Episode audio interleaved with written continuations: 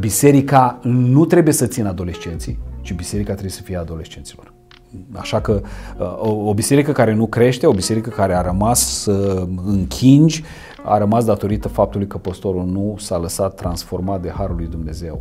Uh, da, echipa este totul, echipa este totul. De unul singur nu poți să faci multe lucruri. Am o echipă fantastică de oameni extrem de dedicați, oameni care suplinesc ceea ce lipsește mie. Pentru foarte mulți români să trăiești în America este un vis. Uh, până nu de mult, chiar și prezent, cred că se mai spune că America este țara unde curge lapte și miere. nu știu dacă este așa sau nu, dar poate ne spui cum a fost pentru voi să locuiți în America.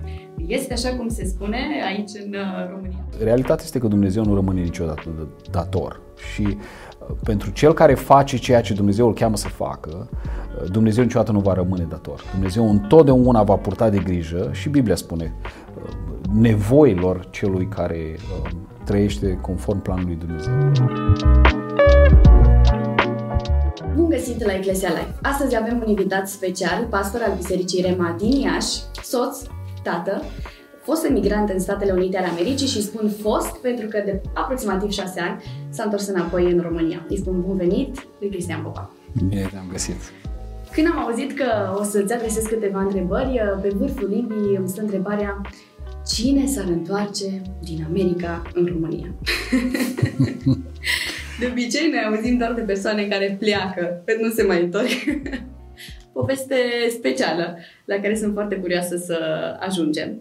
Aș vrea să începem uh, discuția noastră de la meseria ta. Ești pastor. Este o meserie pe care nu poți să spui că o alegi tu sau părinții tăi, precum îți alegi, uh, nu știu, profesia de medic sau de itist. Cred că este o chemare pe care o face Dumnezeu și pe care o aud doar unii. Cum a fost uh, chemarea ta, povestea ta? Da, uh, într-adevăr este o vocație, nu este o meserie. Și mi-a luat destul de mult timp să înțeleg că asta este chemarea lui Dumnezeu. Uh, eu am deja, copiii mei sunt adolescenți și ei mă întreabă tata, că nu o să știm și noi uh, care este chemarea noastră, ce vrea Dumnezeu și le spun, măi, de obicei durează treaba asta. Uh, bineînțeles, nu la toții la fel. Eu de formare sunt psiholog, am absolvit psihologia. Uh, pentru că am știut dintotdeauna că trebuie să lucrez cu oameni, asta este chemarea mea. Și până la urmă am, am absolvit psihologia, dar ulterior, după întoarcerea mea la Dumnezeu, uh, am înțeles uh, chemarea și în urma uh, botezului cu Duhul Sfânt, care a urmat uh, botezului în apă, am primit, să spunem așa, un darul acesta al, al predicării.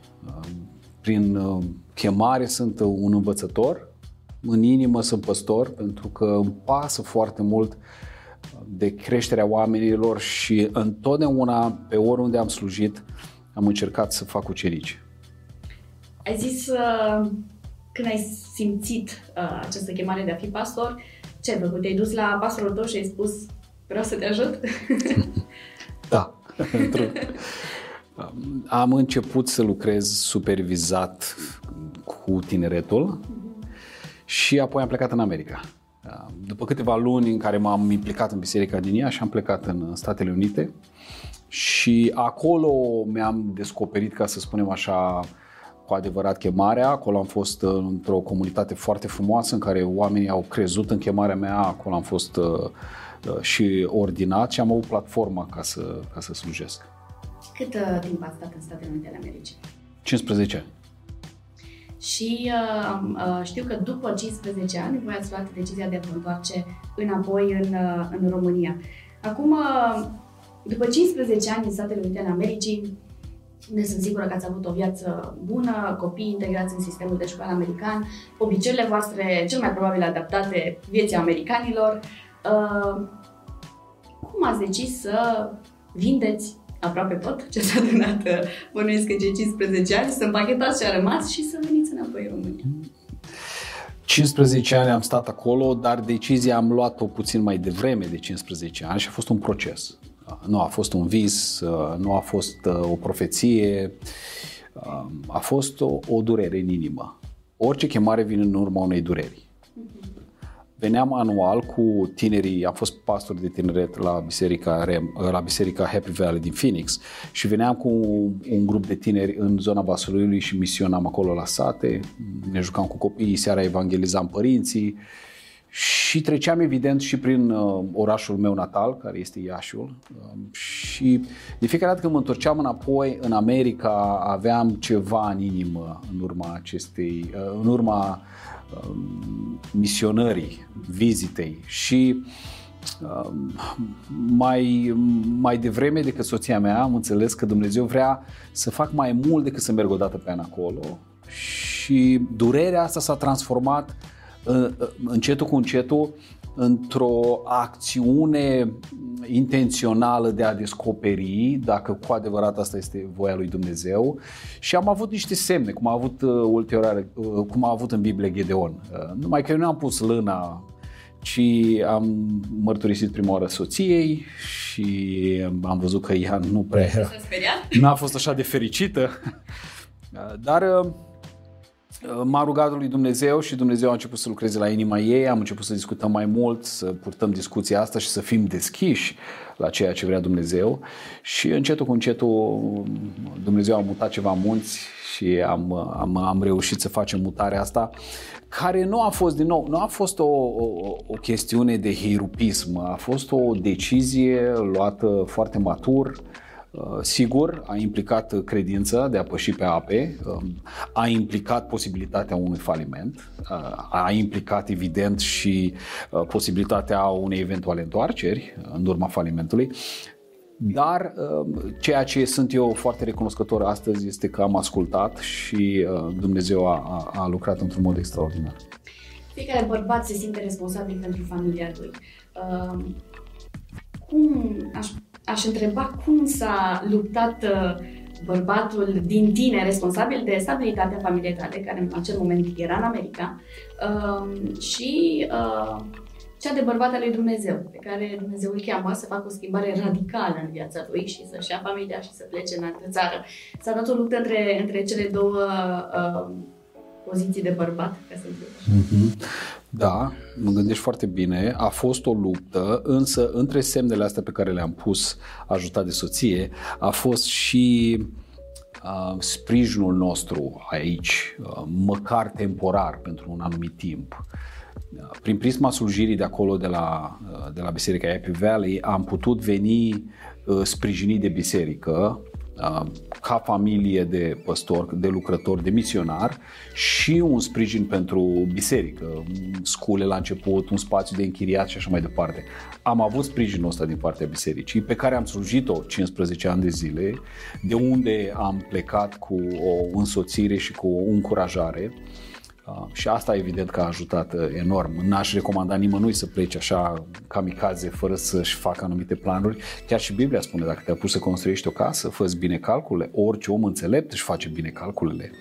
Uh, dar evident că a trebuit să facem un pas al credinței. Dacă ar fi să calculăm acum, salariul din România evident că nu se compară cu cel din Statele Unite, și poate pe undeva din afară ar părea că uh, mergem pe minus, realitatea este că Dumnezeu nu rămâne niciodată dator. Și uh, pentru cel care face ceea ce Dumnezeu îl cheamă să facă, uh, Dumnezeu niciodată nu va rămâne dator. Dumnezeu întotdeauna va purta de grijă și Biblia spune nevoilor celui care trăiește conform planului Dumnezeu. Uh, pentru foarte mulți români să trăiești în America este un vis. Uh, până nu de mult, chiar și prezent, cred că se mai spune că America este țara unde curge lapte și miere. nu știu dacă este așa sau nu, dar poate ne spui cum a fost pentru voi să locuiți în America. Este așa cum se spune aici în uh, România? Hmm. Depinde de ce unghi privești. Noi ne-am acomodat foarte bine acolo. Niciodată nu mi-a trecut prin cap că voi pleca de acolo. Ne-a plăcut foarte mult, am trăit visul american, am fost foarte integrați, am, am două, din, doi din copiii noștri, cele două fetițe, sunt născute în Statele Unite. Uh, în comunitate ne-am integrat foarte bine, avem prieteni de o viață acolo. Uh, ne-a plăcut uh, stilul american de a face lucrurile și asta intervine un pic aici, felul, mentalitatea de acolo intră puțin în contrasens cu mentalitatea de aici. Este un lucru la care a trebuit să renunțăm și de care, într-un fel, ne, ne, ne este dor. Dar, în mare, America este într-adevăr o țară a promisiunii, într-un fel, um, dacă ești tânăr și bun de muncă. Uh, dacă ești uh, gata să, să, să uh, pășești în afara zonei tale de confort. America este cu adevărat o țară binecuvântată și nu este la voia întâmplării asta. Asta din cauza faptului că ea a fost fondată pe niște principii scripturale, ea în continuare, printre conducătorii ei, sunt oameni cu frică de Dumnezeu și um, binecuvântarea ei nu este la voia întâmplării. Cât timp ați fost în America, a fost vreo, uh, un lucru de care v-a fost dor de aici din România? Sărbătorile, sărbătorile, Crăciunul, Paștele, uh, în special Crăciunul în România este unic.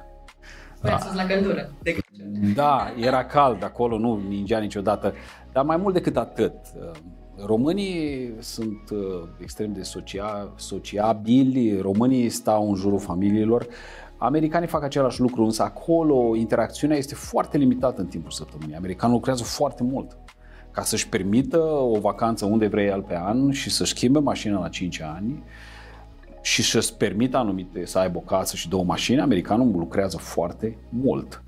Sărbătorile sunt în jurul familiei, însă nu are aceeași, nu știu, farmec.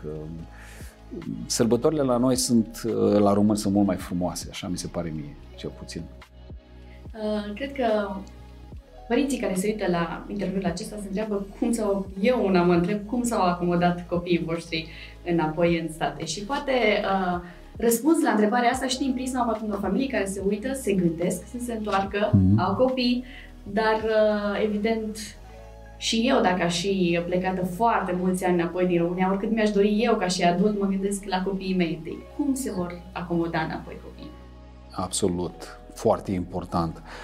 Am avut, zic eu, binecuvântarea ca uh, cei trei copii să fie la o vârstă în care este posibil să te muți. David avea 11, Naomi 7 și Sofia 5. Um, este o vârstă în care încă mai poți să faci mutări. Pentru David a fost foarte greu. În special trecerea din sistemul educațional american în cel românesc.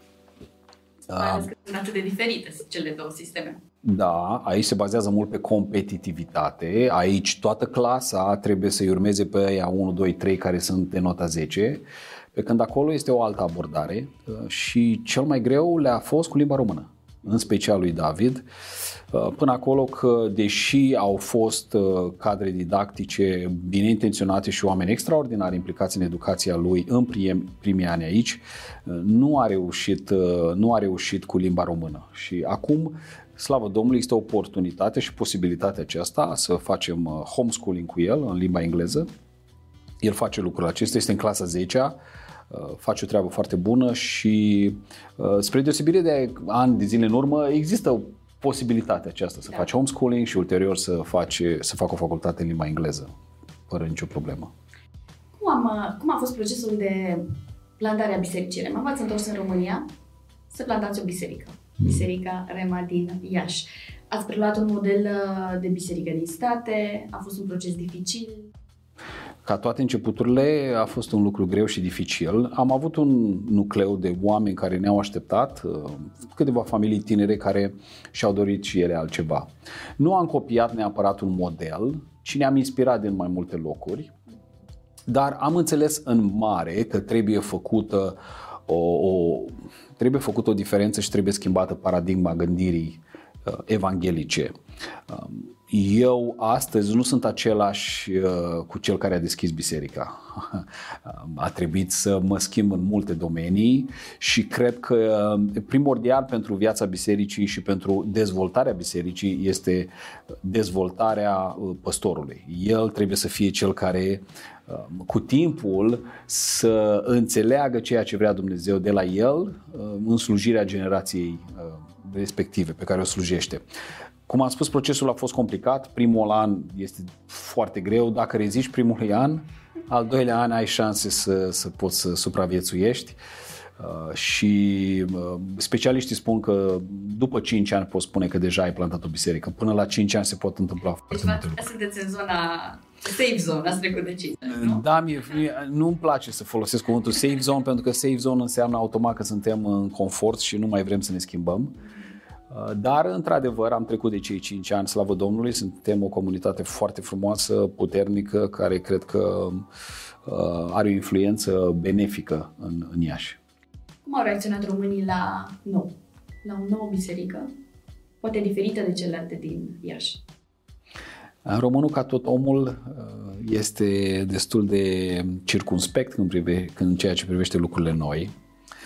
Nu cred că am uh, intrat în nicio latură extremă. Cred că suntem bazați pe Evanghelie, suntem, uh, să spun, destul de cumpătați în ceea ce facem și cred că în felul ăsta am reușit să atragem mai, mulți, mai multe feluri de oameni.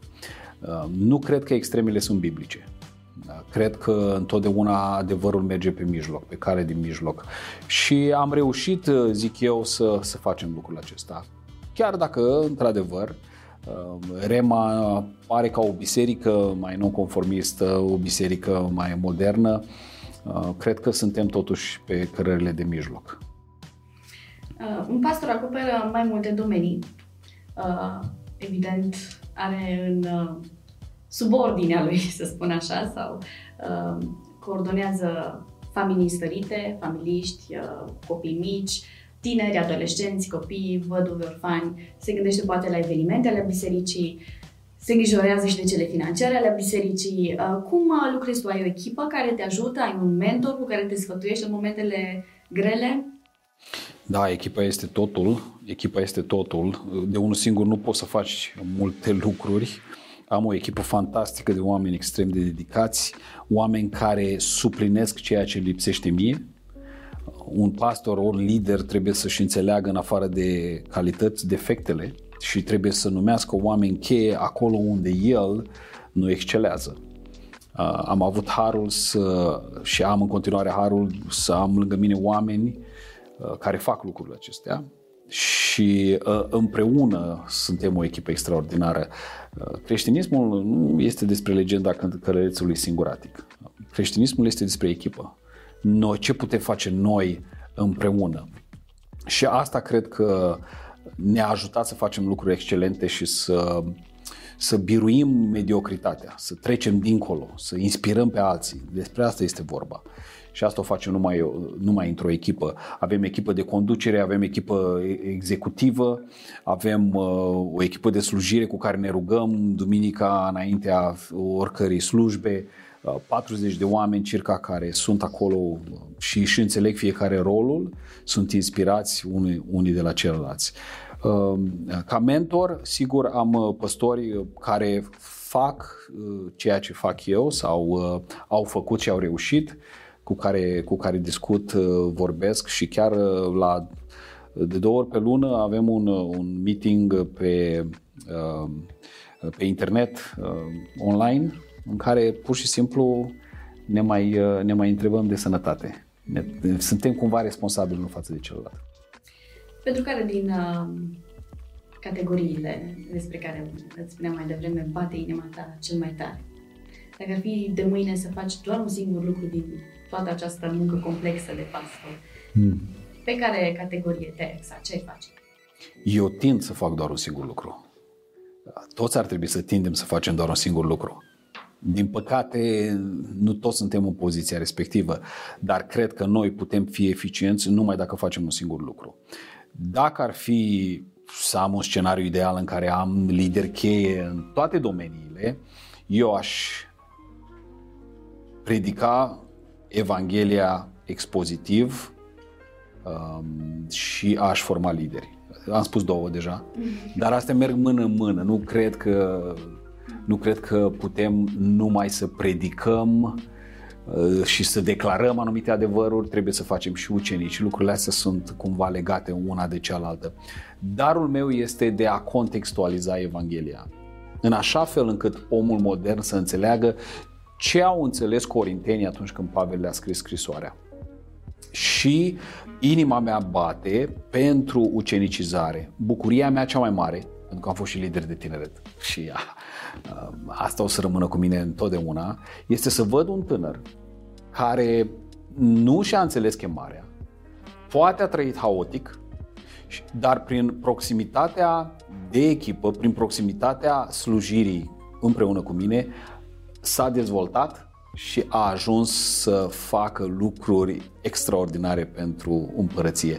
Bucuria mea enormă când am plecat de la Happy Valley, dacă am avut o bucurie, este că am lăsat în spate o echipă, am lăsat în spate oameni formați, oameni care um, um, au învățat slujirea și au devenit niște, niște ucenici care fac alți ucenici. Spuneai că ai fost pastor cu tine la Happy Valley, de altfel copiii tăi sunt destul de mari, se îndreaptă către adolescență, mm. cred că băiatul chiar e, nu? Uh, la vârsta adolescenței. Când vine vorba de tineri, ce le poate oferi biserica tinerilor din ziua de astăzi, atât de atrași de mass media, de o lume virtuală în dezvoltare, uh, o lume plină de provocări, uh, biserica cum îi, cum îi ține cuvântul lui Dumnezeu? Aici cred că este, este o concepție greșită de la care se pornește. Și anume că adolescenții trebuie cumva, cumva ținuți în biserică. Um, și trebuie dărâmată concepția aceasta greșită. Adolescenții sunt parte din biserică și adolescenții trebuie să găsească biserica entuziasmantă. Prietenul meu, Doru Cârdei, spune în felul următor. Dacă adolescentul se plictisește în biserică, biserica face ceva greșit. De ce nu este ce trebuie. De ce? Uh, David are 17, uh, Sofia are 14, Naomi are 12. În 4 ani, oricare din tinerii mei, din adolescenții mei, uh, vor trebui să fie implicați într-un fel sau altul în slujire. Dacă ei astăzi nu cred în biserică, dacă ei astăzi nu se regăsesc în biserică, dacă biserica pentru ei este doar așa o pedeapsă, să mai stăm și noi, să mai suferim și noi puțin, uh, pierdem lucrul cel mai important. Asta m-a făcut și pe mine să înțeleg Dumnezeu. Că biserica pe care am plantat-o nu este pentru mine sau pentru uh, soția mea, nici pentru părinții mei, care pe undeva nu se regăsesc, ci este pentru generația care vine. Să spun ceva, noi suntem într-un fel sau altul uh, virusați de un sistem învechit. Da? Uh, vrem, nu vrem, vom intra în mormânt cu treaba asta, dar copiii noștri nu sunt. Am avut o experiență extraordinară și cred că se merită să o împărtășesc. Am fost invitat în Suedia, la Uppsala, la biserica The Word of Life, uh, trei ani de zile în urmă, la o conferință. Um, peste 6.000 de oameni, uh, predica Buvir, Tommy Barnett, uh, o echipă de închinare extraordinară. Lucrurile au mers fantastic, mi-a plăcut enorm. În timp ce ne rugam, în timp ce cântam, ne rugam. Și în timpul cântării am auzit în spatele meu niște voci extraordinare de frumoase, tinerești, care cântau și se rugau în limbi în același timp. Am știut că nu-i suedeză, uh, nu chiar mă pricep la suedeză, dar cât de cât cunosc. Nu era nici engleză și apoi mă întorc să văd, bă, ce se întâmplă. Și am văzut pe vikingii aia, erau tineri, 17-18 ani maxim, toți mai înalți cu un cap decât mine, că vikingii și vikingele sunt mai înalte ca, ca românii, uh, care stăteau cu brațele deschise, plângeau, se rugau înaintea lui Dumnezeu și când i-am privit pe ei, mă uitam la rândul nostru, era majoritatea niște românași, stăteam și noi acolo, parcă aveam un costumul copilului sau a vecinului, nu, nu parcă noi nu aparțineam de tot ce se întâmpla acolo și a, parcă l-am auzit pe Dumnezeu când spune biserica pe care o plantez acum este pentru copiii tăi. Și am înțeles că biserica The Word of Life din Uppsala, care a fost plantată cu 30 de ani, cu 20 de ani în urmă, 25 de ani în urmă, a fost plantată pentru ei. Și ei erau nu copiii bisericii, ci ei erau biserica. Se rugau extraordinar, nu se gândeau, mă, cum ridicăm? Ridicăm mâna atâta, ridicăm mâna atâta, avem voie să spunem slăvit să fie Domnul, avem voie să aplaudăm, lucruri care, pe care noi ne frământă, pentru că suntem încă generația uh, care uh, a fost virusată de anumite lucruri și am zis, am înțeles că biserica nu trebuie să țină adolescenții, ci biserica trebuie să fie adolescenților. Eu îmi întreb copiii cum a fost la biserică. Uh, you find it boring? Că mai vorbim și în engleză câteodată, ți se pare plictisitor și dacă îmi spunem, na, na, acolo nu trebuie, trebuie să modificăm ceva. Ei trebuie să fie parte din biserică. Deci crezi că, crezi că biserica uh, a trebui reformată pentru a fi relevantă, dar să nu-și piardă identitatea. Clar, principiile sunt aceleași, principiile, principiile scripturale, la alea nu putem să renunțăm, dar forma? Forma evident că este negociabilă, forma nu ar trebui să aibă atâta importanță atâta timp cât principiile ajung la inima omului și transformă oameni. Unde vezi biserica Rema peste alți 5 ani? Eu sper să fie o biserică inconfortabilă pentru mine astăzi. Adică dacă biserica crește cu adevărat conform viziunii lui Dumnezeu, este o biserică pentru care eu încă nu sunt pregătit. Vorbeam de un proces al schimbării, al transformării. Biserica nu poate să-și depășească, depășească păstorul. Așa că o, o biserică care nu crește, o biserică care a rămas uh, închingi, a rămas datorită faptului că păstorul nu s-a lăsat transformat de Harul lui Dumnezeu. Uh, cred că este o biserică pentru care încă nu sunt pregătit. Pentru că dacă aș fi eu pregătit, am fi, am fi deja acolo. Ai vreo experiență uh, supranaturală, dacă pot să numesc așa, uh, din acești ani pe care poți să împărtășești cu noi? Am avut multe, multe, multe experiențe, uh, care mai de care mai, uh, mai interesantă. Um, inima mea bate pentru cei care se, se întorc de la Dumnezeu din lume, oameni care au venit și s-au declarat atei sau agnostici. Este o diferență între generația pe care o slujim noi acum, generația celor care au 20 de ani și părinților. Dacă Rema era deschisă în 1990, probabil că falimentam, pentru că erau foarte religioși părinților. Ăștia de acum, copiilor, sunt agnostici. Oameni care se declară, mă, nu știu, o fi, nu o fi ceva. Mm. Mi-aduc aminte venea un, un tânăr la noi la biserică și stătea acolo prin primele rânduri și de fiecare dată când predicam stătea așa cu mâinile și se uita așa. Era clar, body language, spunea că el nu credea ce spuneam eu. Dar a continuat să încăpățâna să vină. Probabil din cauza faptului că avem un mediu foarte prietenos și s-a încăpățânat să vină, cumva sfidând, încercând să demonstreze că Dumnezeu nu poate să schimbe pentru că Dumnezeu credea el pe vremea aia nu, o să-l, nu există. Și foarte interesant cum s-a schimbat întâi uh, poziția corpului și apoi poziția feței și apoi a început să rostească cumva și cântările și am zis gata, gata, se întâmplă ceva. Un miracol care uh, l-am văzut cu ochii mei. Uh, ulterior s-a, evident, a mers la un grup Connect Acolo punea cele mai inconfortabile întrebări posibile. Uh, liderul conectului îmi dădea mesaje și la 11 noaptea spunea, mă, omul ăsta mă termină, pune niște întrebări de mă, mă provoacă la maxim. Încetul cu încetul, mergând la grupul Connect, venind la biserică, fiind inclus în comunitate, iubind, fiind iubit, Dumnezeu l-a atins într-un mod extraordinar, s-a botezat și astăzi chiar conduce unul din departamentele importante, departamentul de logistică și se va căsători cu, cu o fată de la Rema. Asta este un miracol pe care l-am, l-am văzut și l-am, l-am experimentat la, la Rema. Cum mai uh, descrie Biserica Rema în, în câteva cuvinte, așa unui agnostic? Este un, un loc prietenos, un loc în care te vei regăsi, un loc care, în care vei găsi oameni care să-ți spună că nu au toate răspunsurile, dar uh, oameni care te vor uh, iubi și nu te vor face să te simți inconfortabil. Oamenii vor uita întotdeauna ceea ce le vei spune, dar nu vor uita niciodată cum ei făcut să se simtă. Asta încercăm să facem. Să vină omul, să simtă că este iubit și că poate și el să fie parte din ceva mai mare. Um, uh, cred că asta, asta se întâmplă, evident. Noi predicăm expozitiv, uh, contextualizăm scripturile, dar mi se pare că uh, ceea ce Dumnezeu a vrut în special de la noi în societate, unde inter, foarte interesant, ai mii de prieteni pe Facebook, dar ești singur. Oamenii, în marea lor majoritate, spun că se simt singuri. Cred că răspunsul și nișa pe care biserica trebuie să și-o găsească este acolo, în a integra oameni uh, care se simt singuri.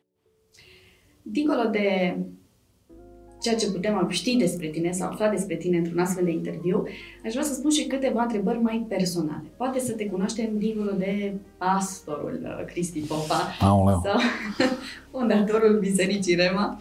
Uh, cine este Cristi Popa acasă? Ce faci tu în timpul liber? Uh, spunea cineva, am adolescenți și asta mi ocupă tot timpul. da, mă- ne distrăm împreună acasă. Avem un timp minunat. Încerc să, să, în primul rând, să fac treaba de soț, în, în, în ordinea asta, soț și părinte, Uh, și să fiu cât mai, cât mai relaxat cu copiii. Nu mi-este de fiecare dată. Uh, Trebuie să fie și autoritatea care cere anumite lucruri. Um, Dar um, um, cum încerc să-mi găsesc pasiunile alături de familie. Cel mai bun prieten al meu este soția mea uh, și oamenii lângă care prefer să petrec uh, timpul uh, sunt în casă cu mine. De cât timp ești căsătorit? Uh, Suntem în al 22-lea an Wow! de căsătorie. Da. Wow. Um, care este activitatea preferată pe care o faceți împreună, ca și familie? Aveți un joc preferat, poate, nu știu. Uh, Am avut jocuri preferate. Am avut jocuri preferate, am mers cu biciclete, dar cum am spus, acum încerc să păstorez niște adolescenți și ăsta e cel mai greu job care l-am făcut vreodată. Deodată nu mai vor să joace cu noi uh, jocuri de astea de, cum se mai cheamă ele, activity mi-a cumpărat, a cumpărat soția, a zis gata, cumpărăm acum să petrecem timp cu ei și a fost prea târziu că ei au spus no, nu mai jucăm cu voi, nu mai vrem. Dar uh, soția, trebuie să mărturisesc, soția a găsit treaba asta. Ne-am făcut obiceiul să gătim împreună. Acum să nu te gândești că cine știe ce facem, dar unul taie roșiile, altul uh, spală paharele. Încercăm să avem seara cel puțin. Nu ne reușește de fiecare dată un timp al nostru când pur și simplu stăm să ne uităm unul la altul, nu ne uităm la gadgeturi, uh, ei îmi închid știrile dacă cumva mă uit la știri, uh, ca să stăm și să încercăm să, să fim o familie normală. chiar să vă să te duci la gătiți acasă sau preferați mâncarea în oraș? Adolescenții preferă mâncare în oraș, noi preferăm să mâncăm acasă. Uh, ce vă place să mâncați? Un fel de mâncare care îți place ție. Pasta de orice fel. Este vreo mâncare din copilărie de care ți-e dor? Da, plăcintele și deserturile bunicii, pe care nu, mai, nu le mai găsesc acum. Uh, Dacă ar fi să schimbe un lucru la tine, soția ta, care crezi că ar fi acela? Soția să schimbe la mine? Oh, aș prefera să o întreb pe ea chestia asta. Um, da, eu uh, sunt un introvert, culmea. Uh, ea este extrovert. Uh, eu mă inspir de la ea. Cred că ea ar vrea să schimbe la mine faptul că eu când intru într-o cameră încerc să găsesc un colț unde să mă ascund. Și ea îmi spune, trebuie să mergi acolo, trebuie să vorbești cu oamenii. Și, na, slavă Domnului, am reușit să fac uh, inspirat de ea treaba asta. Te mai întoarce în America? Oh, ieri. Absolut, ți-am spus, iubesc America, iubesc oamenii de acolo, în special comunitatea. Uh, Am stat și în Arizona, unde nu ninge niciodată și sezonul începe în, în octombrie. Um, America este o, ceva extraordinar, frumos, extraordinar. Cum ai vrea să te țină minte apropiații tăi după ce tu nu o să mai fii? Familia ta, copiii tăi, prietenii tăi? Ce ai vrea să spună despre tine? Că ai investit în mine atunci când nimeni nu a făcut-o. Asta este povestea mea. În momentul cel mai slab, cel mai greu, când uh, nu-mi dădeam nicio șansă și în ochii mei nu făceam doi bani, Hristos a plecat către mine și m-a ridicat de acolo și a spus, tu ai valoare nu prin ceea ce ești tu, ci prin ceea ce eu văd că, poți, că pot eu să fac în tine. Ăla a fost momentul cheie al întoarcerii mele și am, mi-am înțeles asta cam pe, pe marea chemare. Să investesc în oameni în care nu investește nimeni și să dau șanse celor care nu prea au șanse din alte părți. Asta mi-ar place cel mai mult. Ai un uh, verset sau un uh, principiu care te-a ghidat până acum? Da, eu am fost fiul risipitor. Și cred cu tărie că Dumnezeu caută fii risipitori. Și că Tatăl nu numai că îl vrea, ci aleargă spre el. Asta, asta cred și este de altfel povestea vieții mele. Uh, îți mulțumim că ai împărtășit uh, povestea vieții tale și o mică parte din activitatea din Iași cu noi aici în Arad. Te mai așteptăm la interviurile de Eclesia Live. Cu plăcere. Am stat de vorbă cu Cristi Popa, pastorul Bisericii Rema din Iași. O dovadă vie a faptului că uh, puteți lua o decizie radicală în viață atunci când Dumnezeu vă cere să faceți asta. Chiar dacă este o decizie care poate vă va scoate din zona voastră de confort. Poate este ceva despre care până acum ați spus, eu niciodată nu o să fac asta. Dumnezeu știe ce mai bine planurile pe care le are cu privire la viața noastră, așa că haideți să ne propunem să pășim cu credință, curaj în planul lui Dumnezeu.